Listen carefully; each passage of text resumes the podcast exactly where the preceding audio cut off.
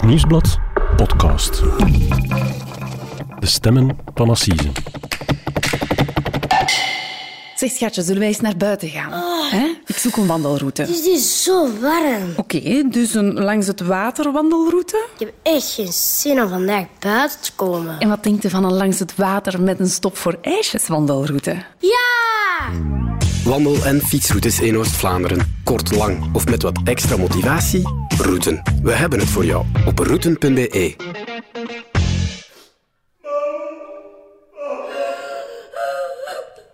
De chronische.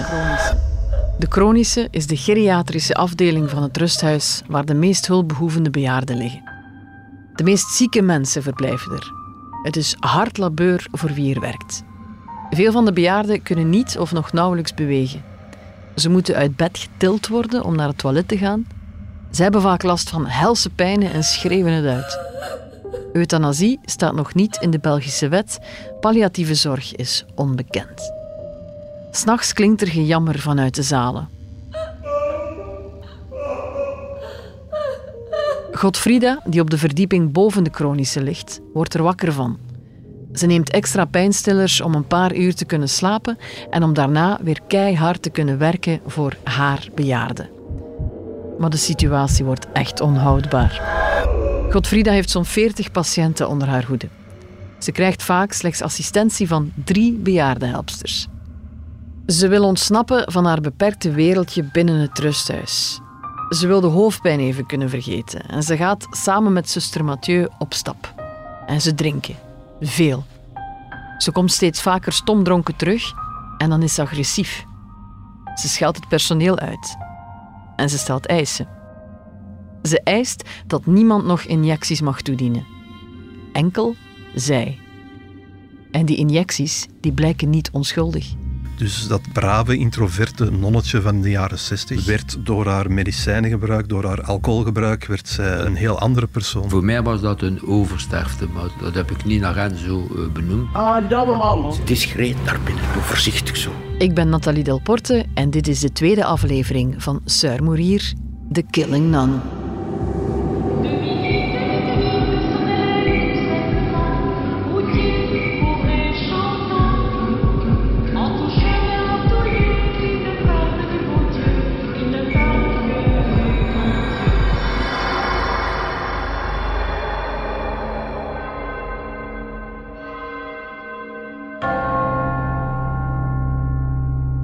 Gaan weer terug naar het wetteren van de jaren 70. Het is een zeer katholieke tijd. Je wordt vooral geacht te zwijgen. Zwijgen en voortdoen. Ploeterend als nodig is. Geen schandalen. Alles, lijf en leven, netjes bedekt houden. En bidden, ja, dat ook natuurlijk. En zo bidden wij dat dit goed komt. Maar we weten beter, helaas. We gaan samen met Tom de Smet, auteur van het boek Sœur Morier, terug naar het rusthuis waar zuster Godfrida op de demente afdeling werkt. De chronische. En we gaan op zoek naar het profiel van de mensen die Godfrida in het vizier krijgt. De mensen waarvan later zou blijken dat ze ze met een insulinespuit de hemel in heeft gespoten. Wel, dat waren drie mensen die dus op die chronische afdeling lagen. Dus dat waren mensen die ernstig ziek waren. Uh, dus oude mensen ook, uh, allemaal rond de 80. Vrij hulpeloze mensen die vaak zelfs niet meer uit hun bed konden. Maar ook wel welgestelde mensen. Ja. En uh, ook zeer opvallend, stevast mensen die eigenlijk weinig of geen familie hadden. Die bijvoorbeeld geen kinderen hadden of zo. Ja. Die dus weinig bezoeken kregen. En de redenering achteraf is natuurlijk geweest dat Godfriede dat bewust heeft gedaan, omdat als er veel familie is, gaan er vragen gesteld worden. Uh, en als er weinig familie is, dan, uh, dan kan zo'n overlijden vrij snel passeren. En kan ze nog wat juwelen van kastjes uh, wegritsen? Voilà, want dat is ook een aspect aan het verhaal. Dus uh, er zijn wel degelijk heel veel waardevolle spullen uh, verdwenen. Dus ja. er is een beroemde anekdote die ik ook bevestigd heb gekregen van een man die stierf.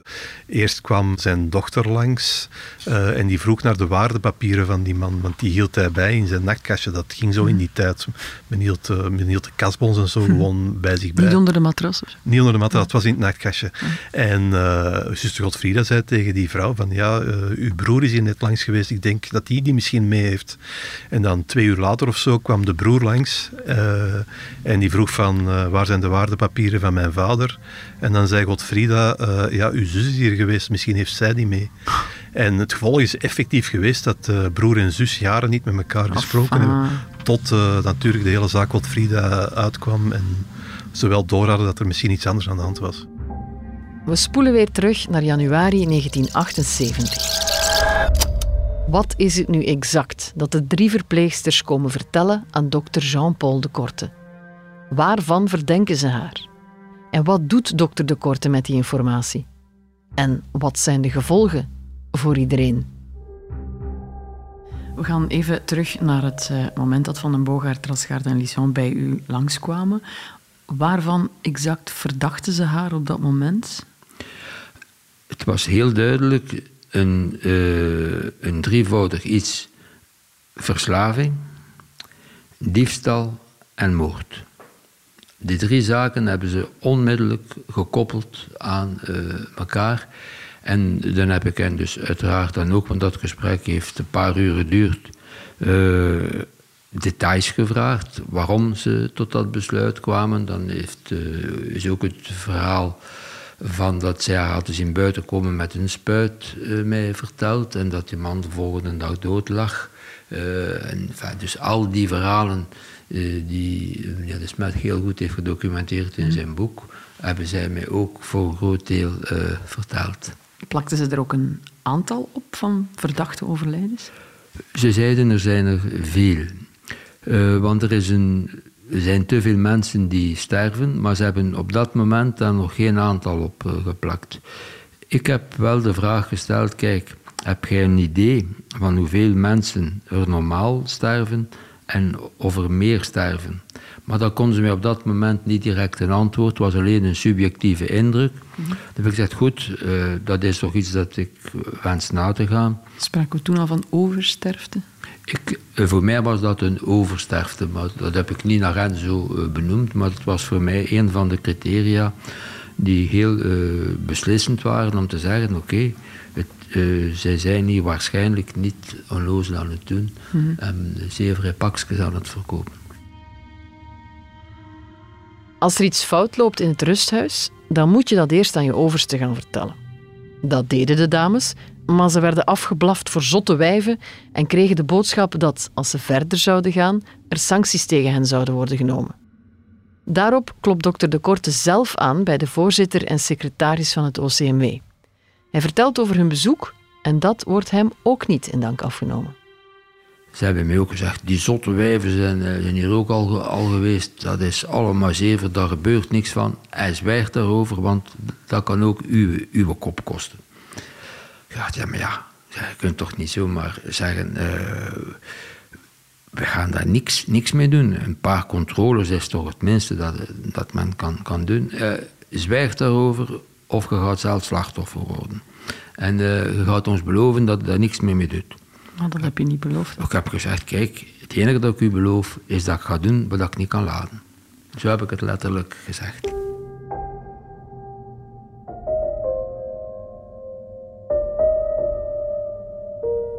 Nadat ze hun verhaal hebben verteld, gaat dokter De Korte meteen op onderzoek uit.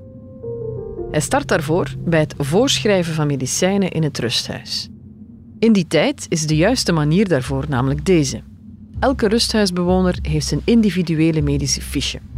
En je hebt de huisarts die die invult. Nu belangrijk, de medicatie die de huisarts voorschrijft, moet hij ook nog eens overschrijven in het apotheekboek. En dat wordt gebruikt als controle als men voorschriften naar de apotheek brengt. Nu, hij ontdekt al snel dat het systeem niet klopt. Voorschriften in het apotheekboek komen niet overeen met wat op sommige individuele fiches staat. En dat valt nog meer op bij bepaalde producten, zoals Dolantin Speciaal. Conclusie: zuster Godfrida vervalst voorschriften. En niet alleen voor eigen gebruik, maar ook omdat dat handig uitkwam voor wat achteraf haar daden zouden blijken te zijn. Dokter De Korte contacteert de inspecteur van de apotheken en die bevestigt dat een en ander niet is gelopen hoe het zou moeten, maar ook hij weer wil er zijn handen van afhouden. Wat hij wel wil doen, is de gerechtelijke politie verwittigen over de zaak. En dat doet hij. En zo rolt de bal verder. Even later staan er twee mensen van de gerechtelijke politie voor de deur van de korte. Ze ondervragen hem, doen daarna hetzelfde met twee zusters en nadien nog eens met zuster Godfrida zelf. En dan gebeurt wat niemand verwacht. En tot een enorme verbazing bekende zij vrij snel drie, drie moden. moden. Zuster Godfrida wordt aangehouden. Het OCMW schiet nu wel wakker. De voorzitter en secretaris roepen iedereen bij elkaar. En dat was uh, hallucinant. Ik had wel gevraagd aan de mensen van rechtelijke politie zeg, van mijn naam niet openbaar te maken voorlopig. Zeg, dat heeft geen belang. En toen ik mijn medewerking heb je dus, maar uh, dat moet niet, uh, ik moet niet in het zonnetje staan voor god weet wat. Dus als dat niet nodig is, mocht je, mij, mocht je over mij zwijgen. Ehm, ze hadden dat dan ook nergens vermeld. En dus op de bewuste vergadering van het OCMW werd er gewoon gezegd: het is de bedoeling dat we de onneuzelaar vinden die daarover begonnen is en dat heeft uitgebracht. Die onnozelaar. Dokter de Korte. En over de zuster zelf zijn ze ook niet subtiel. Die domme kalle heeft bekend. Het OCMW plant een spoedvergadering waarop ze RTL uitnodigen. Ze zouden op tv komen en het is allemaal duidelijk maken hoe het nu precies zit. Dokter de Korte wordt ook uitgenodigd, maar hij weigert. Het is niet nodig, zegt hij. Maar bij het buitengaan geeft hij wel zijn kaartje aan de journalist met de woorden: Je gaat er geen spijt van hebben, meer kan ik hier nu niet zeggen, maar als je komt, gaat er geen spijt van hebben. Het gaat over die zaak. Allee, goed, ik was weg. En, en inderdaad, eh, een uur later stonden zij bij mij in de Wetteren te Met camera? Met camera alles opgesteld in mijn, in mijn living. En heb ik gezegd, kijk, wat men daar u, heeft verteld, wat gij mij zegt, klopt niet. Dat is het verhaal zoals het is en uh, daar moeten we van uitgaan. Tuurlijk, de, het nieuws begint op RTL en het openingsbeeld is mijn living en niet de voorzitter of nee. Wat heeft dat gegeven in Wetteren? Dat was een bom. Nog meer, nog meer vanuit de bevolking was er alleen steun. En zeiden ze, oké, ja. Het schandalige was dat men naar de mensen toe gewoon niks heeft gedaan. Hè. Men heeft, nu gaat men psychologen, psychologen en allerlei bijstand doen. Mhm. Toen werd er zelfs niet naar de mensen gecommuniceerd. Hè. Dokter De Korte wordt een paria die iedereen in discrediet heeft gebracht. Er wordt op alle mogelijke manieren geprobeerd om hem monddood te maken. Hij mag zijn patiënten in het rusthuis niet meer bezoeken. Hij mag geen bevallingen meer doen, zo gezegd omdat hij een politiek mandaat heeft. Maar bon, we weten ondertussen allemaal wel beter. Hè? De drie klokkenluiders, Lison, Van den Boogaard en Rasgaard, die krijgen het ondertussen ook steeds moeilijker. Die hebben ze dus onmiddellijk uh, aangepakt en uit elkaar gespeeld. Dus uh, Ene moest naar een buitendienst bij de mensen thuis gaan werken, een andere in het ziekenhuis, een andere in het rusthuis. Zodanig dat ze, ze mochten geen contact meer hebben met elkaar. En die werden ook uh, serieus uh, psychisch uh, bedreigd. En Vivien Lison is er compleet onder, onderdoor gegaan. Want die was, de twee anderen stonden redelijk sterk in hun schoenen. Mm Alhoewel dat ook een enorme impact gehad heeft op, uh, op de beiden. Maar uh, Vivien hebben ze kapot gemaakt op die, op die manier. Dus terwijl dokter De Korte denkt of hoopt dat door de waarheid naar buiten te brengen iedereen wel zou willen luisteren, krijgen de drie het heel hard te verduren. En dat wil hij niet laten gebeuren. En zo komt het dat hij zijn eigen persconferentie organiseert met de drie dames aan zijn zijde. Op het moment dat de pesterijen te erg werden en men en ook uh, echt ging bedreigen, banden platsteken en zei: Kijk, uh, het is nog niet gedaan, het is nog maar een begin. Uh, wij kunnen niet meer. heb ik gezegd, oké, ik heb u mijn woord gegeven dat ik u niet ging laten stikken. Als ik zo snel denk, denk ik dat het, wij moeten het weer in de belangstelling krijgen door een bom te gooien. Zeg, ik heb uit mijn cijfers denk ik dat er ongeveer een twintigtal mensen zijn aan oversterfte. Wel, we gaan een persconferentie geven en ik ga dat gewoon koud wegstellen. Mm En dat zal een weerklank krijgen tot en met, dat kan ik u op een briefje schrijven. Jullie moeten niks doen, je moet alleen naast mij zitten en ik zal het, ik zal het woord voeren voor u. En zo is het dan dus ook uh, gegaan. Dus, uh, en uh, heel typisch, het merendeel van de aanwezigen waren buitenlandse pers. TFA, Europe, Luxemburg, maar van de BRT in die tijd niks. Helemaal niks. En dan heb ik dus dat gesteld, dat er bijna twintig waren. En ik was een paar minuten voor zeven uur thuis. En ik krijg een uh, telefoon. Heb jij gezegd dat er twintig moorden kunnen gebeurd zijn in Wetteren? Ik zeg, ja, maar in de kont... Maar ja of nee, want het nieuws begint. Het is ja of nee? Ik zeg, ja. Wow. En boef, telefoon dicht. En de, niet langer geduurd dan dat. Hè. Het nieuws begint. Sensatie in Wetteren. Er zijn vermoedelijk twintig moorden gebeurd. En, ja, en dat was natuurlijk dat weer het spel op de waren. En dat is achteraf bekeken wel de redding, wat ook de bedoeling was van die mensen geweest.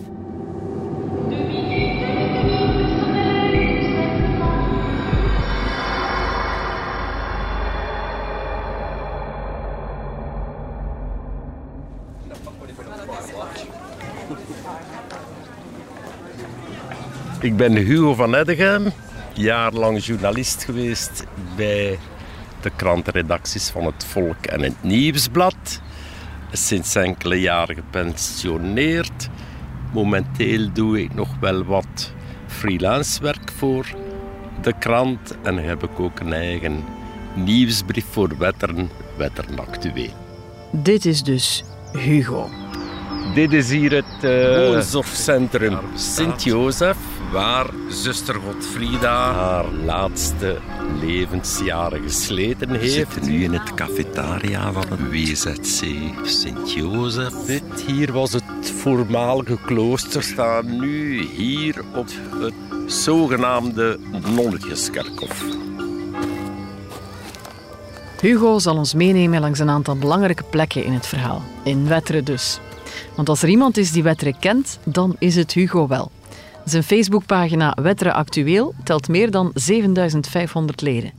Als hij er een artikel deelt over het boek Sir Morier, zijn de reacties van wetteraars er niet naast.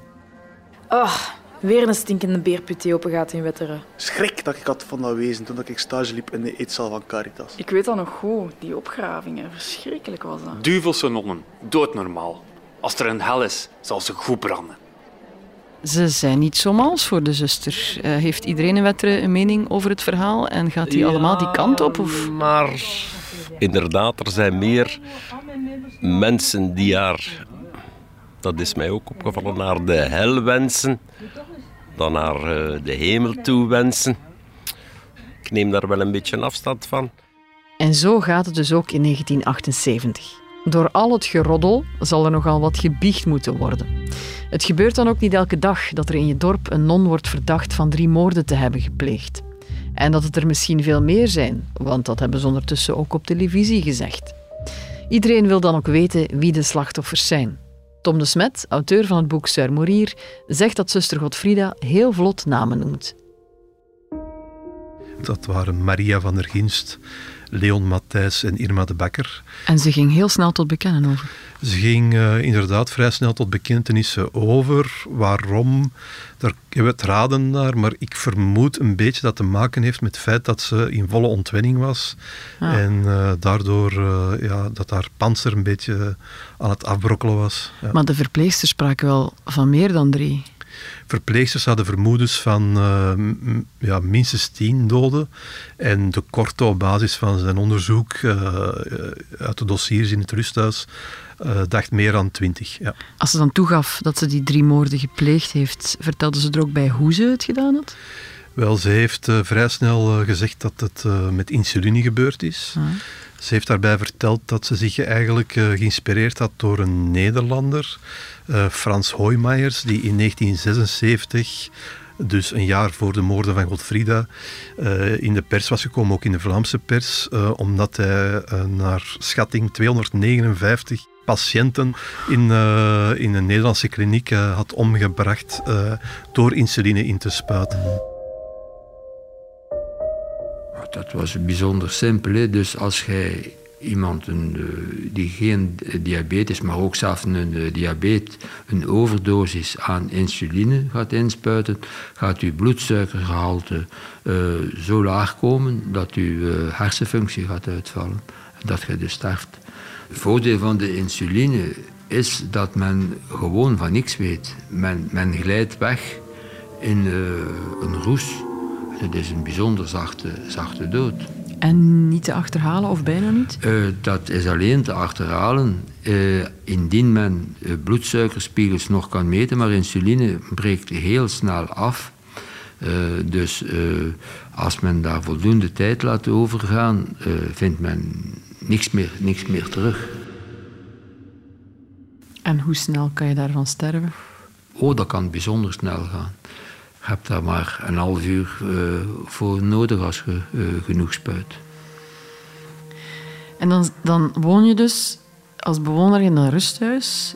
Je denkt daar gerust te zijn. Je waardepapieren liggen onderaan in je kast. Je gaat op het gemakje slapen en dan staat zuster Godfrida daar die die doos weet te vinden en de insulinespuiten weet te vinden. Zo is het gegaan? Zo is het gewoon weggegaan. Dus heel, heel banaal. -hmm. uh, dus simpeler kan het eigenlijk niet. Uh, ja. En deed ze dat allemaal alleen? Uh, er is geen enkele indicatie dat iemand anders... Zuster Mathieu of zo? Er zijn roddels geweest, dat zuster, er zijn roddels geweest dat zuster Mathieu daarbij betrokken was, maar uh, het onderzoek heeft daar niks van kunnen aantonen. We mogen ook niet vergeten dat ze niet alleen losjes omgaat met de insulinespuiten, maar dat er ook waardevolle papieren en andere eigendommen van haar slachtoffers bleken te verdwijnen. En dat is de link naar het moorden. Ik denk dat het primair eigenlijk is het, uh, uh, het stelen. En dat was dan niet zozeer omwille van de verslaving, waar we tot op heden altijd zijn over doorgegaan. Maar zij had dus ook wel een wat men liederrijk leven mag noemen. Zij dronk graag uh, champagne, het liefst van al. Zij zag graag sexy kleren. Schone nonnetjes zijn ook niet lelijk. Schone nonnetjes zijn ook niet lelijk. Maar ze doen wel soms lelijke dingen, zo blijkt.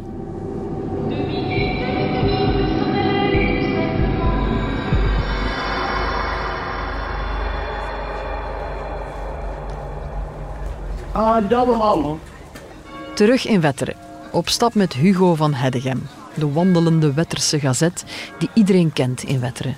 Dus ook Jan. Ik ben Jan van de Wallen. Jan van de Wallen is een gewezen inspecteur bij de gerechtelijke politie van Aalst. En die gerechtelijke politie zat in die tijd in de Pupielenschool, een groot gebouw met een hele grote binnenkoer. En het personeel kwam binnen via de poort en ik kwam op die grote binnenkoer. Maar daar werden ook de mensen die aangehouden waren, werden daar ook binnengebracht. En dan hadden een deur, trappetjes op, een lange hang. En op de hoek van de hang was het wachtlokaal. En ik was op de, een bepaalde dag inspecteur van wacht. Dat was het jaar dat de zuster uh, Godfrida was opgepakt. Haar eerste dag dat ze opgepakt was. En overgebracht werd naar de burelen van de gerechtelijke politie. En de deur gaat open en zuster Godfried, begeleid van mijn collega's, komt binnen. En ik weet niet of je het verhaal van Harry Potter kent. Die vreselijke uh, dementors. En dat gaf een bepaald gevoel. Dat was prachtig omschreven in, in, in, in het verhaal van de Potter. Dat was juist hetzelfde. We ijskoud in die gang. Discreet naar binnen. Zo voorzichtig zo. En die passeert het wachtlokaal waar dat ik zat. Ik had het gevoel dat alles bevroren was.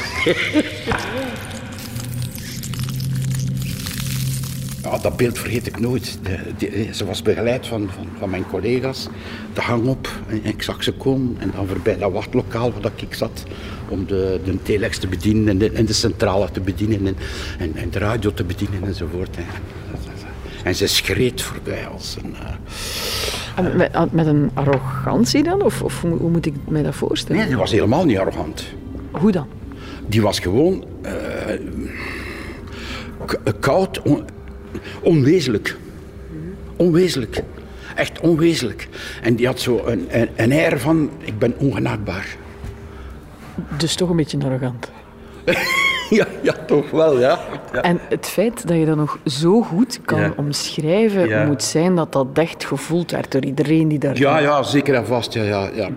Ik denk niet dat binnen in de historiek van de gerechtelijke politie ooit een, een, nog een dergelijk iets had zich voorgedaan.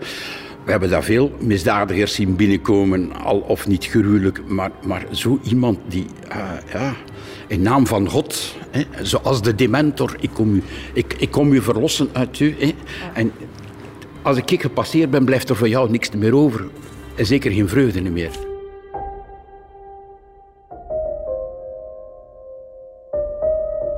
Het zijn de herinneringen die het verleden maken. En voor de een is dat verleden dus helemaal anders dan voor de ander. Terwijl Jan getraumatiseerd is door de koude zuster, herinnert Peter de Winter zijn tante Nonneke als de warme persoon van wie hij bij elk bezoek lekkere koekjes krijgt. In 1978 is Peter 18 en wandelt niets vermoedend naar het station van Wetteren. Ik herinner mij dat nog heel goed.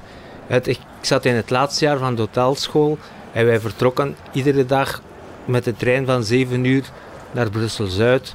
Ik kom in het station binnen en ik hoor zo zeggen van... Ja, er is hier een, een, zuster die mensen vermoord heeft. En, en wij vlogen naar de, kranten, naar de krantenkiosk om te kijken wat dat was. En ja, zuster Godfrida. En voor mij was dat een, een donderslag bij heldere hemel. Dat kan zuster Godfrida niet zijn. Heb ik tegen mijn vrienden ook. Dat is niet de zuster Godfrida dat ik ken. Hè. Want die zuster Godfrida dat ik ken, die deed dat niet. Die was er altijd voor mensen. Maar dan zag ik die foto en zag ik wel dat zij dat wel was. En dat was voor, voor mij, die wereld stond stil. Dat was direct in opstand, want er moet iets gebeurd zijn dat ik niet geweten heb. Furieus neemt de tiener de verdediging van zijn tante Nonneke op. Dat het leugens zijn, of een misverstand. Dat Godfrida door en door goed is. En dat ze haar patiënten op handen draagt. Maar helaas, ze heeft dus al bekend. En op 11 februari 1978 wordt zuster Godfrida officieel aangehouden door de Dendermondse onderzoeksrechter Leo Tas. Hij ziet drie mogelijke motieven voor de moord: winstbejag, ontoerekeningsvatbaarheid of het niet aankunnen van de job en daarom dan maar de lastige patiënten uit de weg ruimen. Er is een vermoeden van meer dan drie slachtoffers, maar dat is dus nooit echt bevestigd. Er waren eh, andere namen, maar die zijn nooit bekendgemaakt. Maar ik ben eh, tijdens mijn onderzoek voor eh, mijn boek op een lijst gekomen van onderzoeksrechter Tas, waarop veertien andere namen staan. Die zijn nooit bekendgemaakt. De nabestaanden van die mensen hebben dat ook nooit geweten. Maar dus eh, in mijn boek Seur Morier kan ik nu voor het eerst die veertien namen bekendmaken. Dat zijn namen waarvan Tas dacht van, eh, daar heeft Godfrieda ook de hand in gehad, maar hij heeft dat nooit kunnen bewijzen. Eh, er was altijd wel indirect bewijs, bijvoorbeeld op de kamer van Godfrieda zijn spullen gevonden van een aantal mensen die overleden zijn in het rusthuis. Dus dat zijn allemaal indicaties, maar geen hard bewijs. En bovendien, ja, eh, er zijn wel een aantal mensen nog opgegraven ook, maar het ging dan om mensen die vaak al jaren dood waren. Eh, om daar dan nog eh, fysiek bewijs te vinden, bijvoorbeeld van insuline of, of van een ander middel dat toegediend zou zijn, ja, dat was niet meer mogelijk. De enige echte juridische slachtoffers van Godfrida zijn de drie die ze bekend heeft. Die onderzoeksrechter, Leo Tas, zat eerder in het liberale kamp. In die tijd was ons justitieapparaat eigenlijk politiek benoemd. Uh, hij was van liberale signatuur, dus hij wou wel doorpakken in Want dat onderzoek. was CVP Ja, en, dus eh, zijn, uh, zijn, zijn oversten waren uh, de procureur des Konings, Guido de Sager, en zijn eerste substituut, Anton Kordemans. Die waren wel benoemd door de CVP en daar zijn wel duidelijke aanwijzingen dat die wel regelmatig op de rem zijn gaan staan. Ja. Dat is iets wat jij bij eh, de zoektocht en de research rond jouw boek ook wel, daar ben je ook heel vaak op gestoten. Hè? Ja, en niet alleen in deze zaak. Wat opvallend is, is dat in dezelfde tijdsperiode en in dezelfde regio, vier jaar later, uh, een andere non, zuster Gabriella, uh, niet aan het moorden slaat, maar zelf vermoord wordt. Ja. Uh, dat is ook een bekende zaak in Dendermonde. Mhm. En omdat het om dezelfde regio gaat en hetzelfde tijdsgevricht, betekent dat ook dat dezelfde procureur des Konings en dezelfde substituut dat onderzoek geleid hebben. En in dat onderzoek is wel zwart op wit aangetoond dat er manipulaties zijn geweest, bijvoorbeeld door het verspreiden van een foutief opsporingsbericht. Fotocopies zijn er niet en smartphones waarmee we nu zo vlot foto's nemen, die zijn er in die tijd natuurlijk ook niet. Dus bewijs het maar een keer. Hoe gaat het dan uiteindelijk verder? En grote vraag, komt het tot een rechtszaak? Uiteindelijk is zij niet toerekeningsvatbaar verklaard, dus er is geen assiseproces gekomen.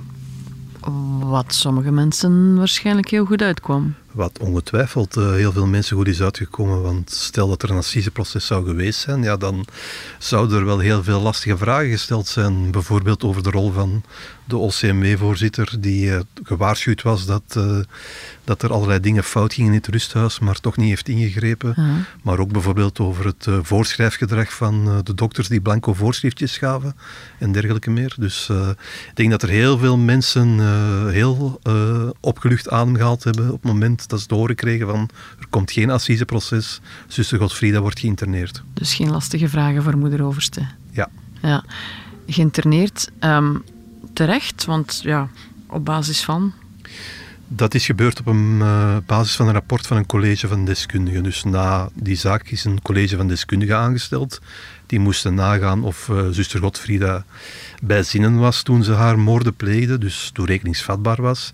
Die hebben uitgebreid de tijd genomen om dat te onderzoeken, dus meer dan twee jaar. En zijn eigenlijk tot een aantal zeer opvallende conclusies gekomen. En de meest opvallende conclusie, die ik ook uh, uh, aan het licht breng in mijn boek, is dat, uh, dat er nooit een hersentumor is geweest. Uh, wacht even, die laatste zin nog eens? Dat, dat er nooit een hersentumor is geweest. Maar dat is toch wat neuroloog Govart in aflevering 1 heeft vastgesteld?